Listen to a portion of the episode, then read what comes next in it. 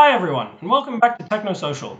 After a bit of a hiatus, we have some new and hopefully quite enthralling episodes for you. This first one is with John Vervaeke. This episode is in two halves, so look out for the second half coming out next week. John Vervaeke is a professor of cognitive science and psychology at the University of Toronto, and the creator of the popular Awakening from the Meaning Crisis series on YouTube. In this episode, we go over what the meaning crisis is and John's inspiration behind creating the YouTube series. We then branch off into topics such as the diminishing role of wisdom in modern society, as well as the varied and interesting ways that people react and try to compensate for the crisis of meaning in our society, finally ending quite appropriately with a discussion of the role that social media plays in the meaning crisis. Hope you enjoy.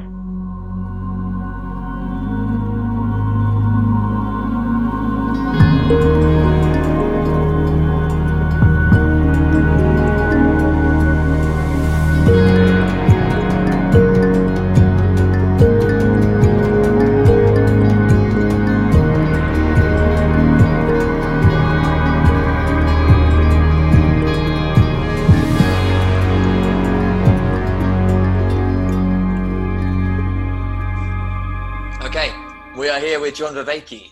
Thank you for coming on the podcast, John. Thank you very much for having me. I appreciate it. So you are a professor of cognitive science and psychology at the University of Toronto, right?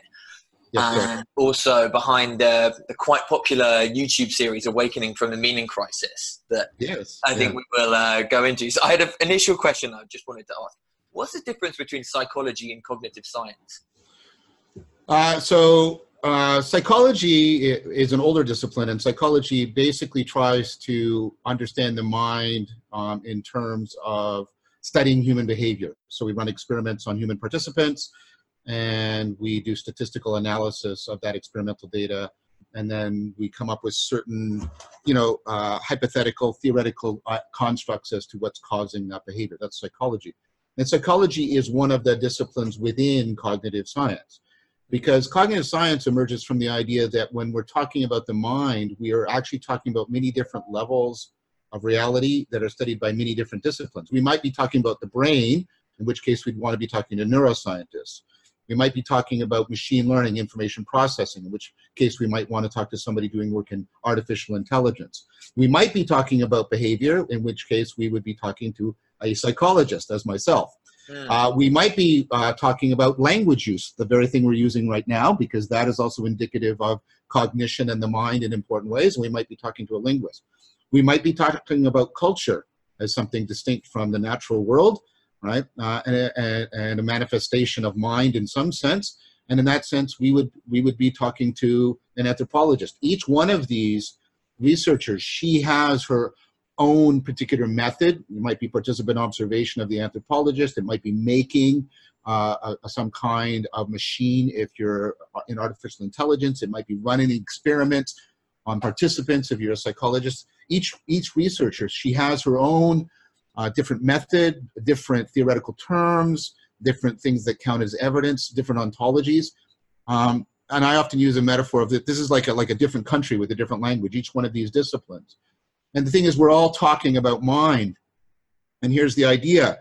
The idea is it's highly implausible that these different levels of reality, brain, information processing, behavior, language, culture, aren't interacting with each other. In fact, it's highly plausible, and there's good reason and evidence to believe they're really causally interacting with each other all the time. So we need a discipline that's going to pick up on how the levels interact with each other by trying to get the disciplines to talk to each other. Trying to get psychology and linguistics to talk to each other, or psychology and neuroscience to talk to each other, or AI and neuroscience to talk to each other, or perhaps linguistics and anthropology, etc. That is cognitive science. And what cognitive science does is makes use of philosophical tools. Philosophy, properly understood, is not sort of BSing in a cafe, right? Philosophy is learning about how to create new conceptual vocabularies, new theoretical grammars, so that you can bridge between previously disparate discourses. That's what philosophy tries to do. So you're using basically philosophical tools to try and create a bridging discourse between all of these disciplines so that they can insightfully inform and transform each other and inspire new avenues of empirical investigation and theoretical argumentation. So that's what a cognitive scientist does. So most people who are cognitive scientists, for example, at U of T, they'll be cognitive scientists, and they'll also be relevant experts in one of the home disciplines. Like I'm in cognitive science and psychology. John, my colleague, is in cognitive science and philosophy, etc. So that's how they're related together. That's very interesting. It's fun because it's not a term I've heard very often. I'm doing my best to make a difference about that and get people much more aware of what cognitive science is and how really, really important it is right now. Because cognitive science is one of the disciplines, maybe one of the premier disciplines, that's trying to put together the way in which the other sciences have pulled apart what the mind is and what a human being is. They need to do that. That's what analysis does. It pulls things apart. But you need something that correspondingly also, puts things back together to show their relationship and their causal interaction.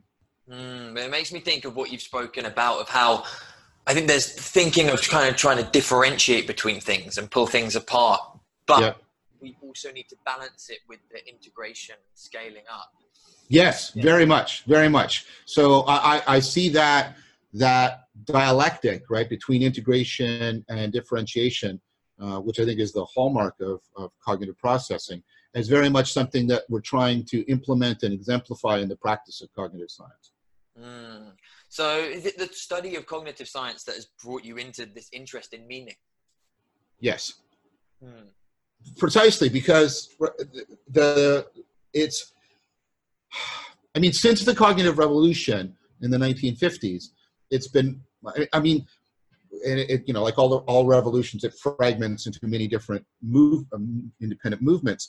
But what they all shared, the common theme of the cognitive revolution of the 50s was that organisms operate, behave, information process.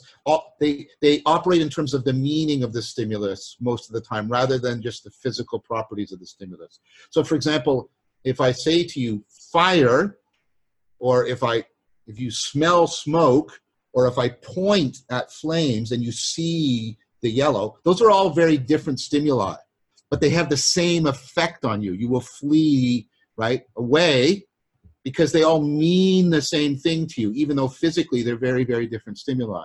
And so it became very apparent that human beings and other cognitive organisms are operating in terms of this meaning, and then trying to understand what this meaning is very quickly takes you outside of, I guess very quickly in the history of human thought. It took a while within cognitive science, but it takes you out of a sort of purely, I don't know quite how to say it. It takes you out of a purely sort of intellectualist approach to meaning, and you start to understand how embodied and how much of an existential issue meaning is. And then you get into, right, how meaning, the meaning of cognition, right, can reach into very abstract things like, the meaning in language, but it can also reach down, if you'll allow me these metaphors, into how my experience is meaningful to me and my life is meaningful to me.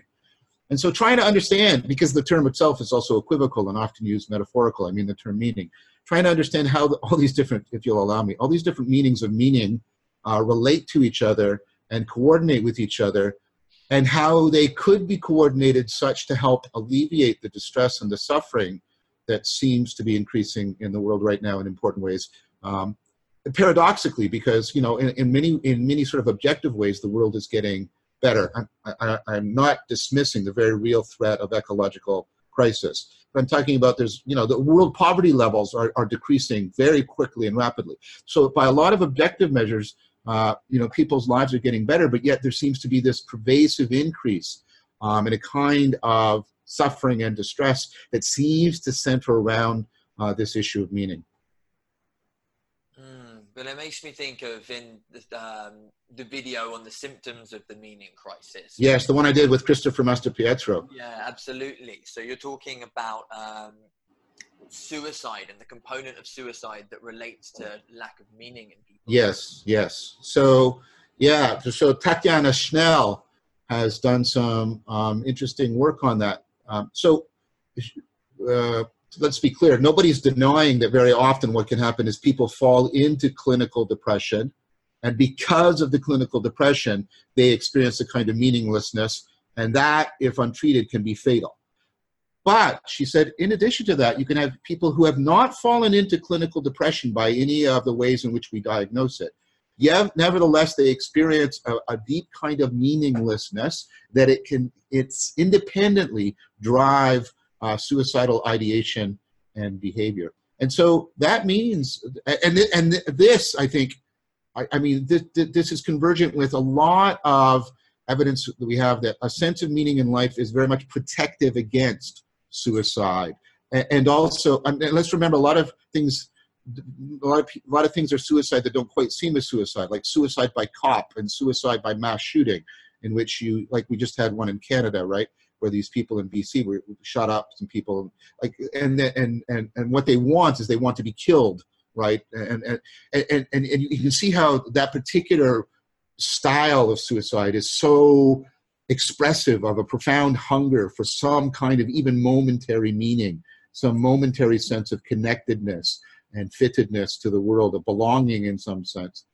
And so that whole thing, and then we talked about a whole spectrum of symptoms, right? That's obviously the most, suicide and these deaths of despair are certainly the most traumatic and traumatic. But there's all kinds of symptoms in the meaning crisis, yes. I guess we should probably say, so I guess you probably get asked this a lot. What is the meaning crisis? And can you summarize it in a sentence?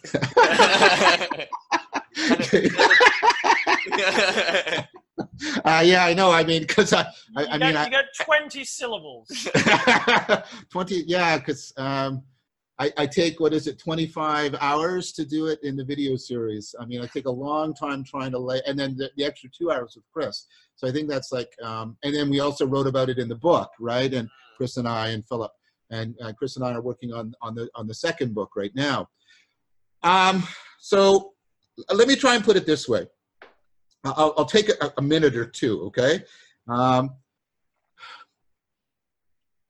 The way, and we'd have to get into the deep cognitive science. I get it into the series, so I'll just gesture now. I'm not trying to be coy. There's more in-depth arguments there. Your listeners can attend to if they wish. But the idea is that we have this. Our cognition is enormously adaptive by being this very complex self-organizing process. But those very processes of self-organization and adaptivity also make us perennially susceptible to patterns of self-deception, self-destruction. And those patterns of self-destruction and self-deception can tear apart the coherence of our sense of agency, how we are connected to ourselves. They can tear apart our interpersonal relationships, our sense of how we're connected to other people. They can tear apart the coherence of our worldview, our sense of how we're connected to reality. And so we can experience, right, this tremendous loss of a sense of connection to ourselves and or to other people and or to reality as a whole. So we are perennially susceptible to this kind of despair. Now, what has happened across cultures and across history is people have cultivated sets of practices, right, for giving people psychotechnological tools for addressing these perennial problems, bringing about transformations of consciousness and cognition that basically, deal with the self-deception, deal with the self-destructive behavior. So to put a word on it, people perennially have traditions of cultivating wisdom, because that's what wisdom is, I would argue. Now, what's happened is that for a lot of historical reasons, which are being accelerated now because of social media and hyper-technology, but reasons that go back probably to like the 11th and 12th century in Europe, right? That cultivation of wisdom the cultivation of wisdom needs a set of institutions. It needs a tradition of people. And all of that has to be set within a worldview that legitimates it, valorizes it, guides it, and facilitates it. All of those things, the worldview, the institutions, the traditions, have all been radically undermined so that people are bereft. They do not know where to go to, other than in an autodidactic sense. They do not know where to go to cultivate wisdom, and to respond individually and collectively to these perennial problems. So these perennial problems overtake them and continue to overtake them and exacerbate it, and they reverberate and resonate with each other, and they have an amplificatory effect on each other. And so because the perennial problems do not have a perennial response, namely a ontologically worldview sanctioned set of practices for cultivating wisdom, people fall into the meaning crisis. There, that's my best attempt to try and do it. You did a great job. Just a few more than 20 syllables, unfortunately. We're going to have to reject that answer. So yeah, and I guess my sort of question that just popped into my head while you were saying that, could you give any examples, maybe, again, sort of no need to go into too much depth, of sort of institutions and sort of traditions that, it's pretty obvious to anyone who looks at the last 100 years of history that institutions and traditions have changed drastically and radically across the world in the last 100 years.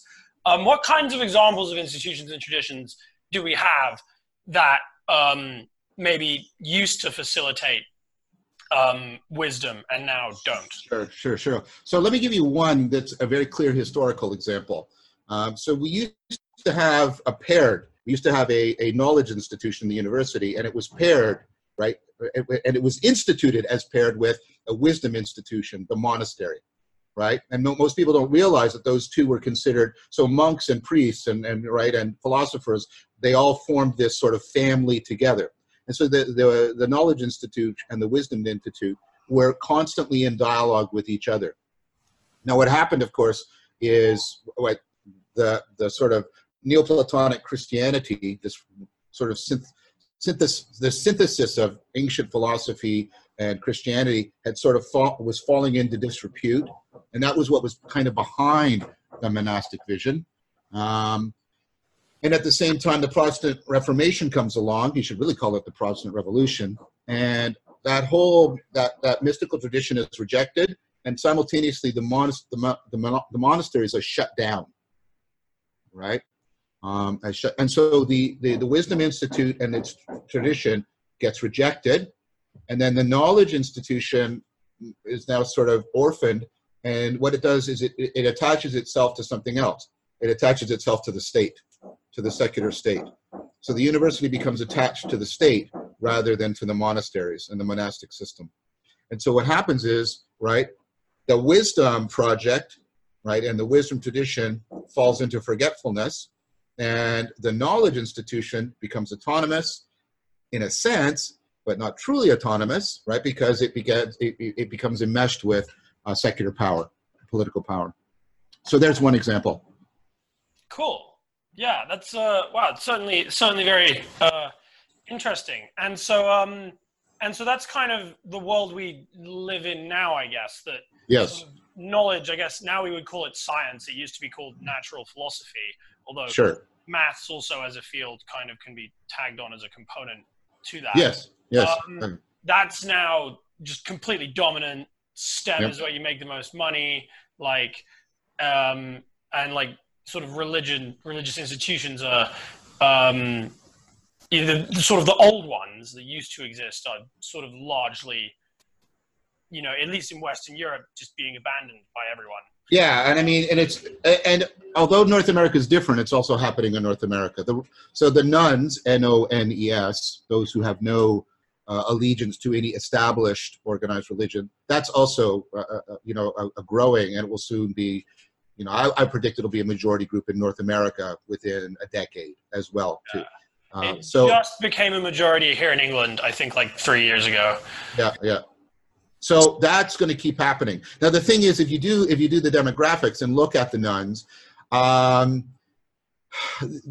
they're definitely areligious, but the overwhelming majority of them also often describe themselves with terms along something like spiritually hungry, things like that. They take up all kinds of transformative practices.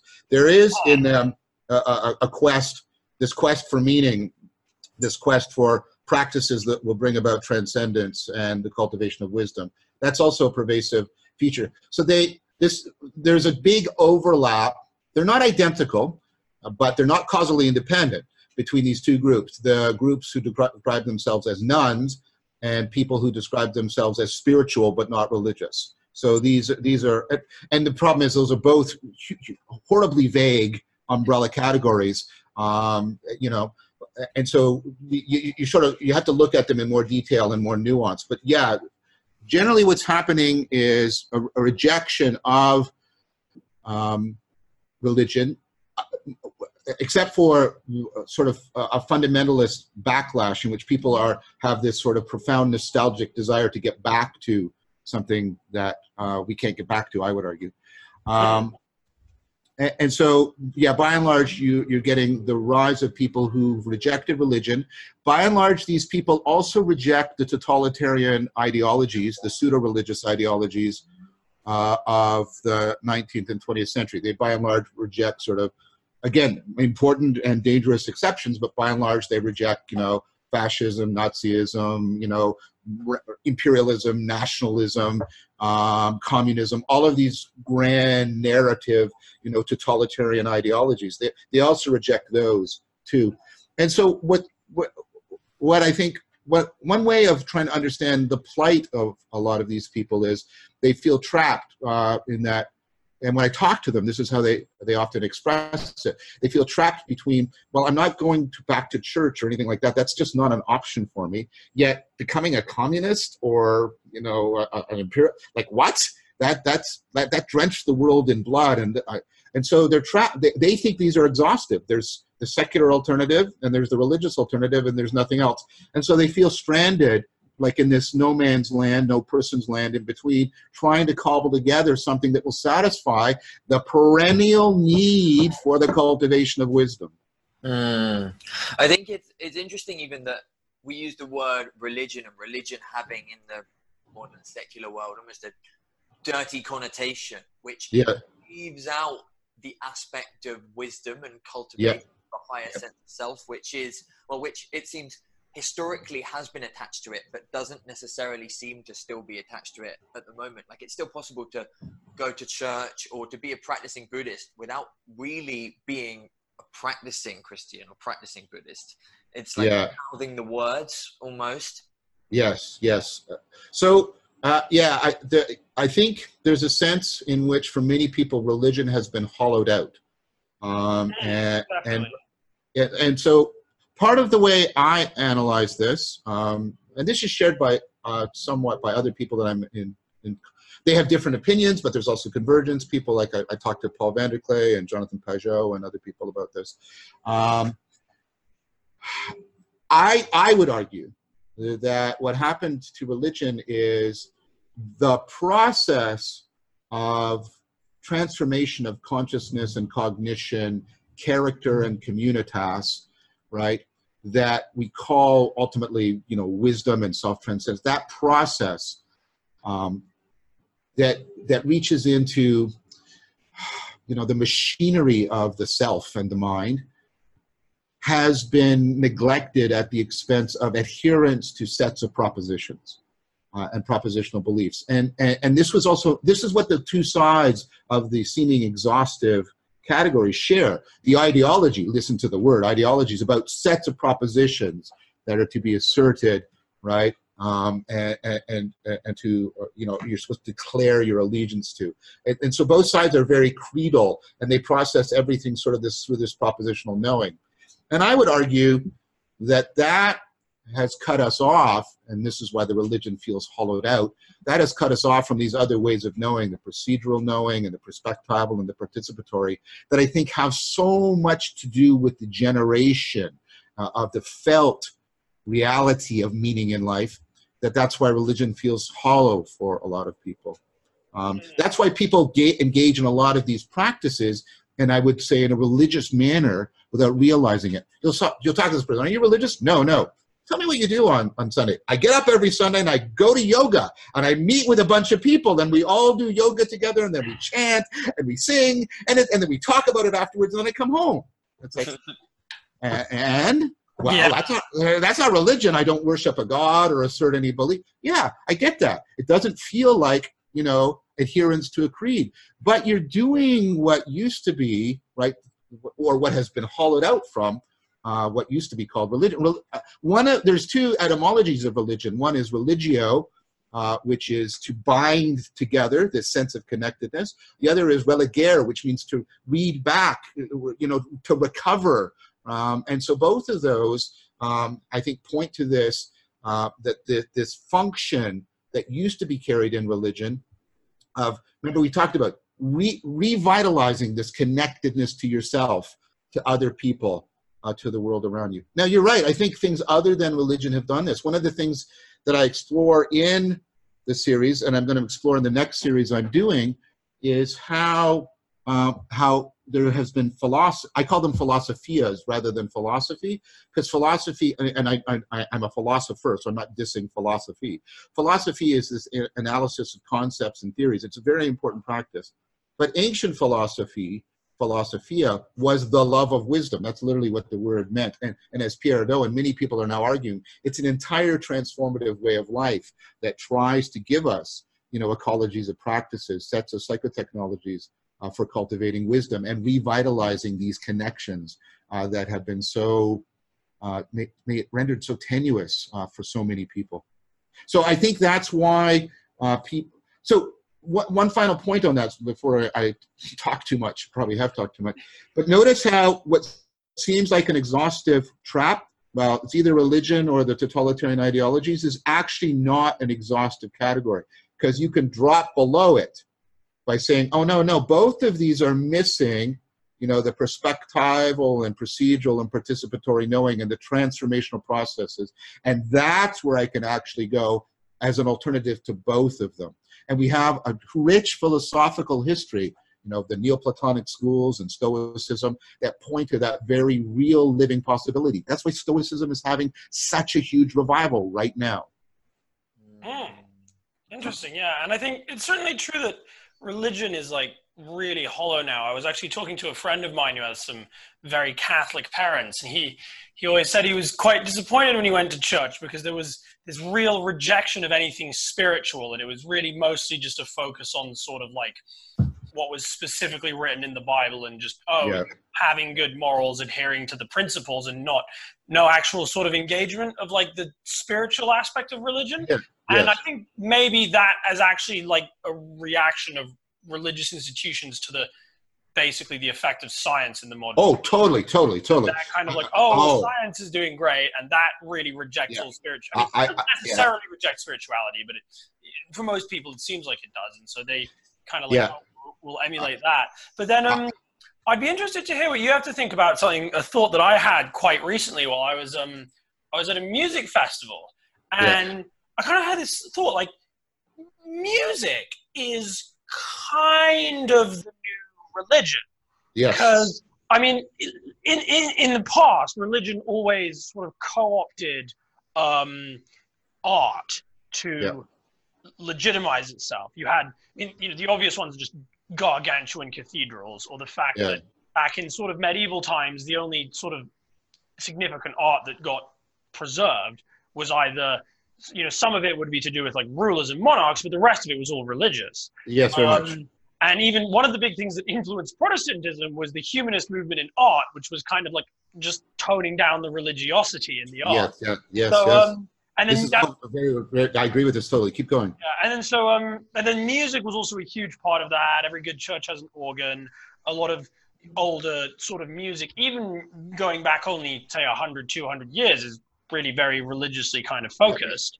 And I think sort of in the modern era, sort of music and musical scenes have actually now completely disassociated from religion, but going to say, you know, a gig or a concert has a lot of the aspects of worship. You have, I mean, you have the music itself, obviously. There's also usually a lot of art involved. On top of that, it's a large congregation of people coming together to engage in some kind of like sort of thing that binds them together because they all enjoy and relate to a specific kind of music, which is also why you tend to make friends when you go to these kind of events. And then you could even correlate that to like the rave scene where people go to these, you know, events that last all night and they take drugs. I obviously haven't done this before. I would never dream of doing something like that. I'm entirely talking from hypothetically. I imagine idea of what it's like to go to something like this. But and then they sort of stay up all night on loads of drugs, talking to loads of people they haven't met before, listening to music with a really repetitive rhythm that actually sounds not exactly similar, but very close to a lot of sort of ritualistic practices that one can imagine happen in a lot of the sort of paganistic, shamanistic religions in places. You know, like in the Amazon, they do ayahuasca ceremonies. Is that really so different from taking a bunch of MDMA and going to see Bondax? I think it is quite different, but there's important similarities there. Yeah, oh, sorry, keep going. Oh, no, well, that's really, that's just so it sort of occurred to me while I was at this music festival, like there is a religious aspect now to music, and I think people do search for some of the wisdom, and I think maybe more the community aspect of spirituality in music. I would say both. I mean,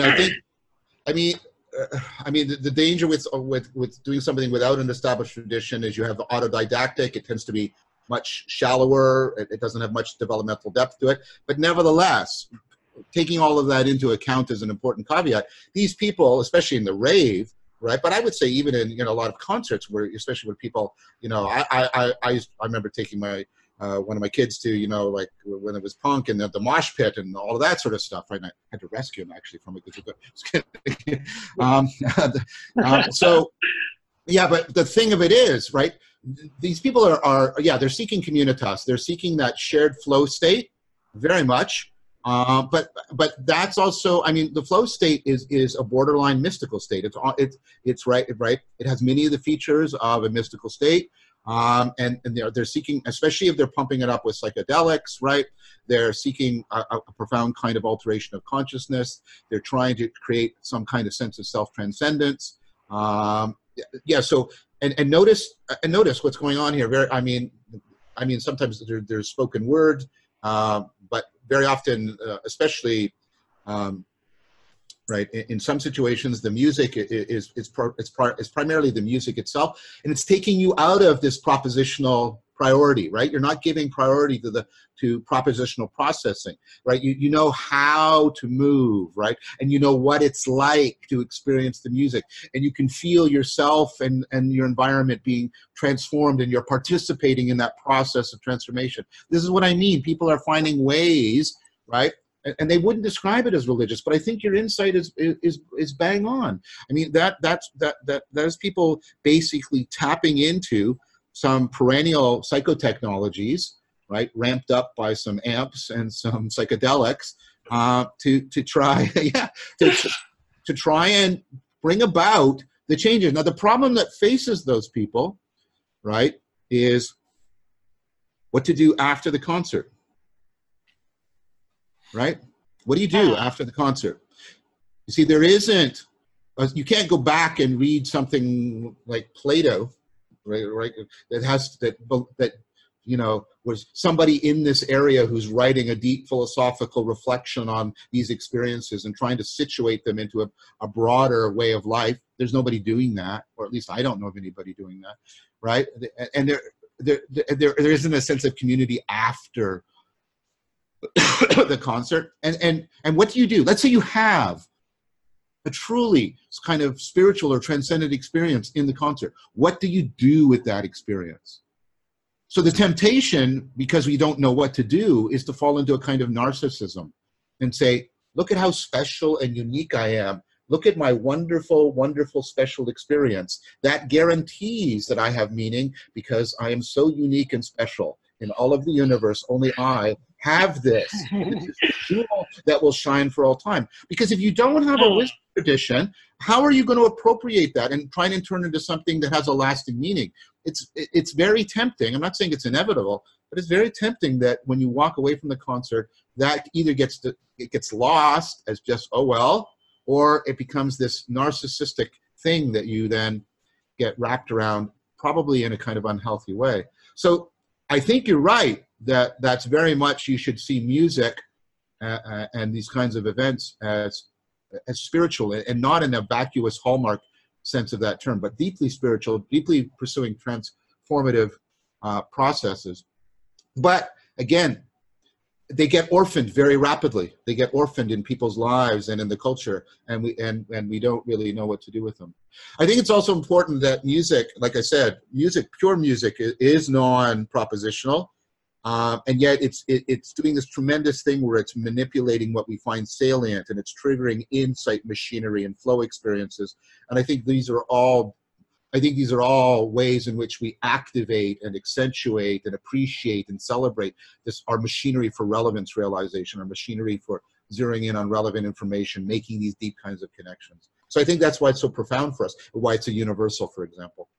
You know, something that comes to mind for me on this topic relates to a conversation I've had with my dad when he talks about when he was young and growing up and listening to music with his friends. And the distribution channels were so much smaller that everybody kind of liked the same bands. And if a band had a new release, someone would get it on the record and then everyone would go around to the house and listen to it. Yeah.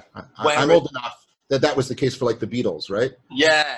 The Beatles were this unifying thing, almost religious. Yeah, very much. Whereas like with our generation, it seems like it's this paradox in that, because there's so much music available online now through YouTube or through Spotify, each of us can have an incredibly well-refined and curated personal music library that is utterly of us, that has no connection to what anybody else around us is listening to. Yeah. So, I mean, that's part of the problem of, I have to say this very carefully because I don't want to be misunderstood. Our culture in some senses overvalues freedom. We value freedom for its own sake. I can certainly think of a few people who, if they heard just that sound bite, would probably turn up outside your door with like a placard or something. Yeah, so that's why I want to speak very carefully, because I think you know, freedom is an important good. It's an important political good, but I think of it ultimately as an instrumental good. Like you're free from self-deceptive, self-destructive behavior, and you're free to do something. Freedom in of itself is of value only in what it frees you from and what it frees you to. That's what I'm trying to say. And so I often say to people, you know, I think my project is ultimately to sort of lose a lot of my freedom. And they go, what do you mean? I want my thoughts to become, I want to learn how to make my thoughts as much as possible determined by what's true. I want to lose my free, so that my thoughts are really determined by what's true, my action by what's good, and my perception by what's beautiful. That sounds to me like, you know, the best possible life. If I have to give up freedom of choice so that I get better at zeroing in on what's true and what's good and beautiful, that seems to me like what I should be doing. And so I think like we did it for really good historical reasons. You know, there was lots of, you know, people were exploited, they're oppressed. That continues to be the case. I'm not denying any of that.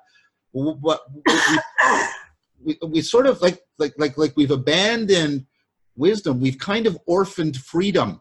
It's just this thing. Well, freedom for like, but freedom from what and freedom for what? Like, you need to be asking those questions again.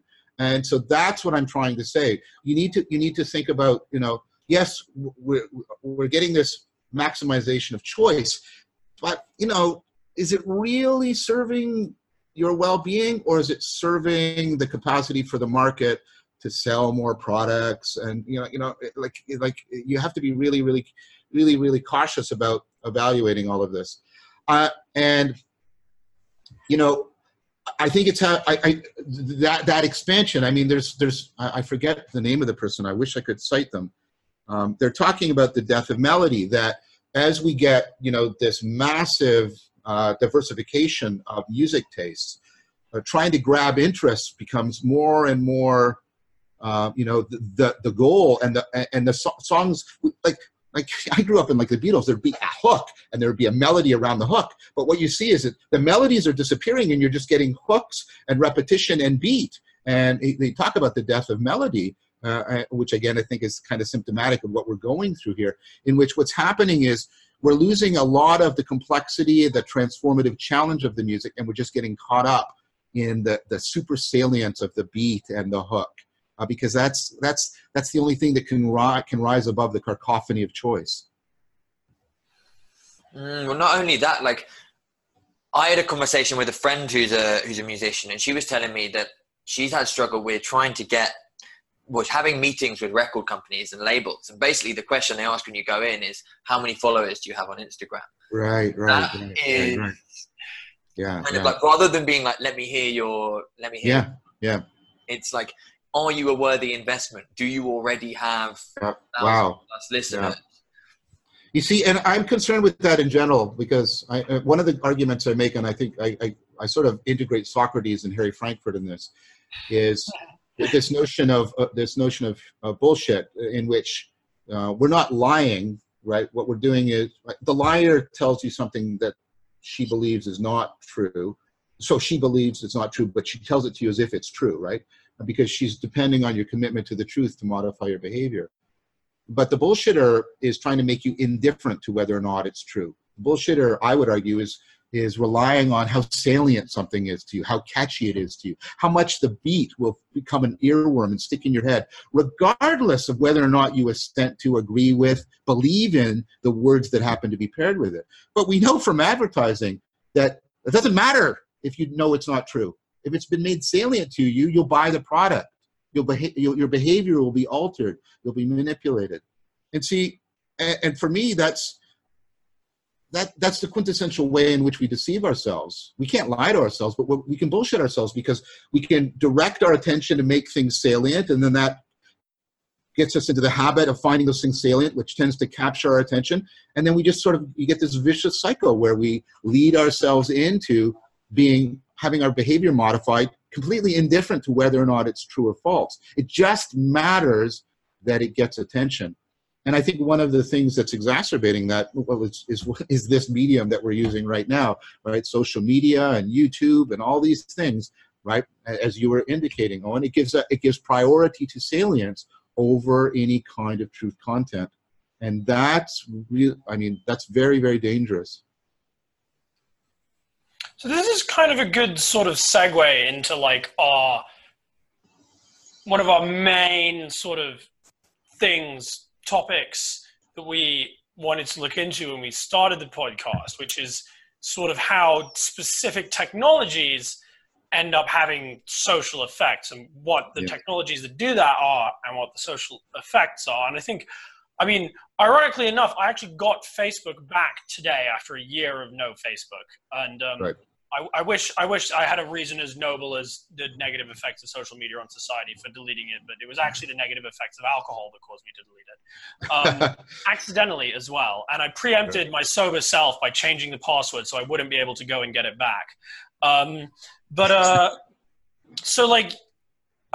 think the crisis of meaning, to me, seems to be something that has roots that go like way, way back.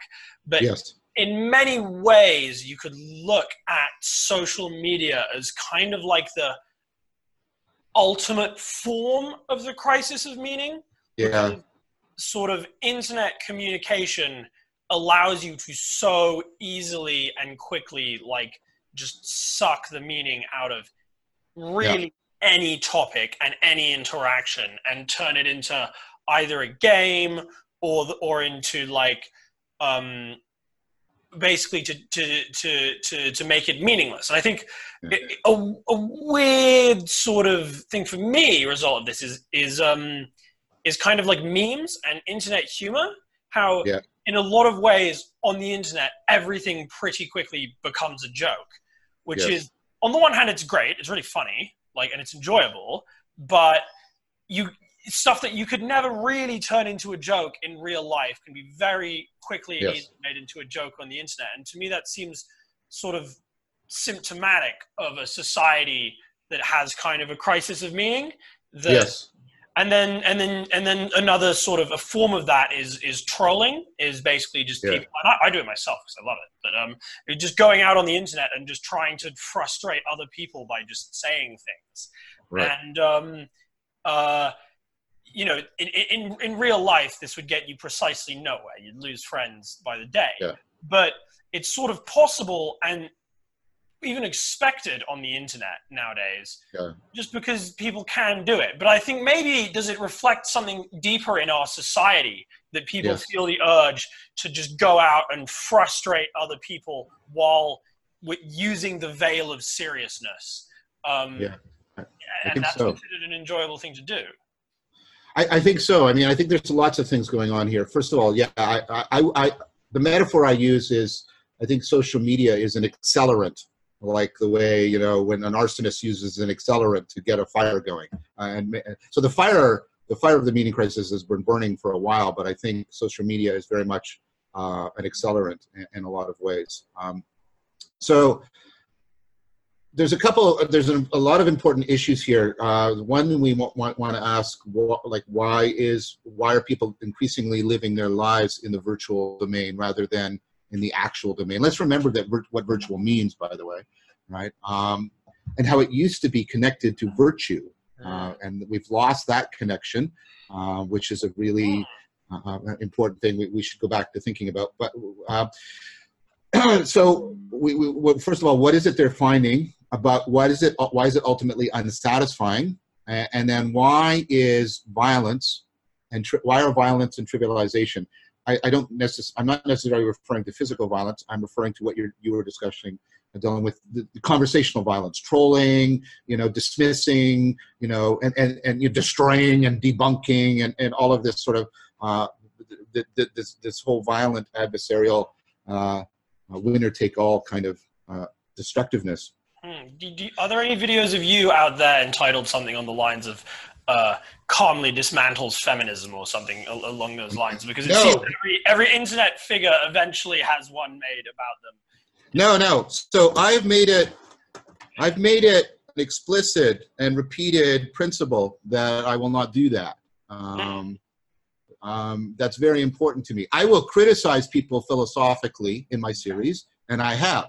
And I will criticize people who I think misrepresent, for example, rationality or wisdom and purport to be experts of it. I think that's my Socratic duty. But I will do it with argumentation and evidence. And I'm also willing to talk to people in a very respectful manner who might have significant ontological differences with me. If I believe, and I'm using this term decidedly, if I believe they're people of good faith and that they really want to get into a real discussion and a real dialogue.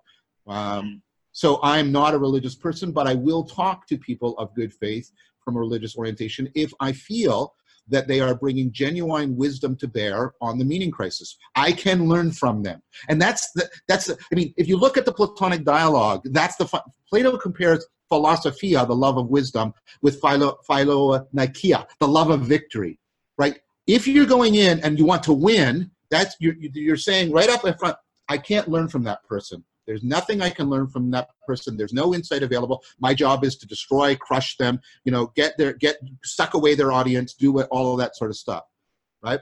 But if you go in saying, well, no, what I really want to do is I want to cultivate wisdom. I want to try and respond to the meaning crisis. I'm going to try and learn what I can from this person, try and get some insight from them.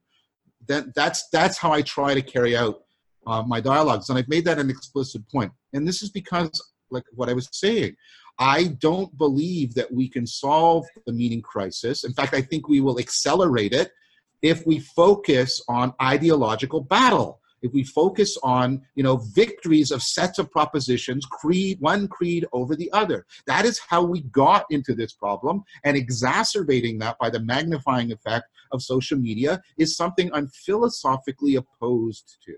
And so that is something I am very strongly hesitant of. I will debate in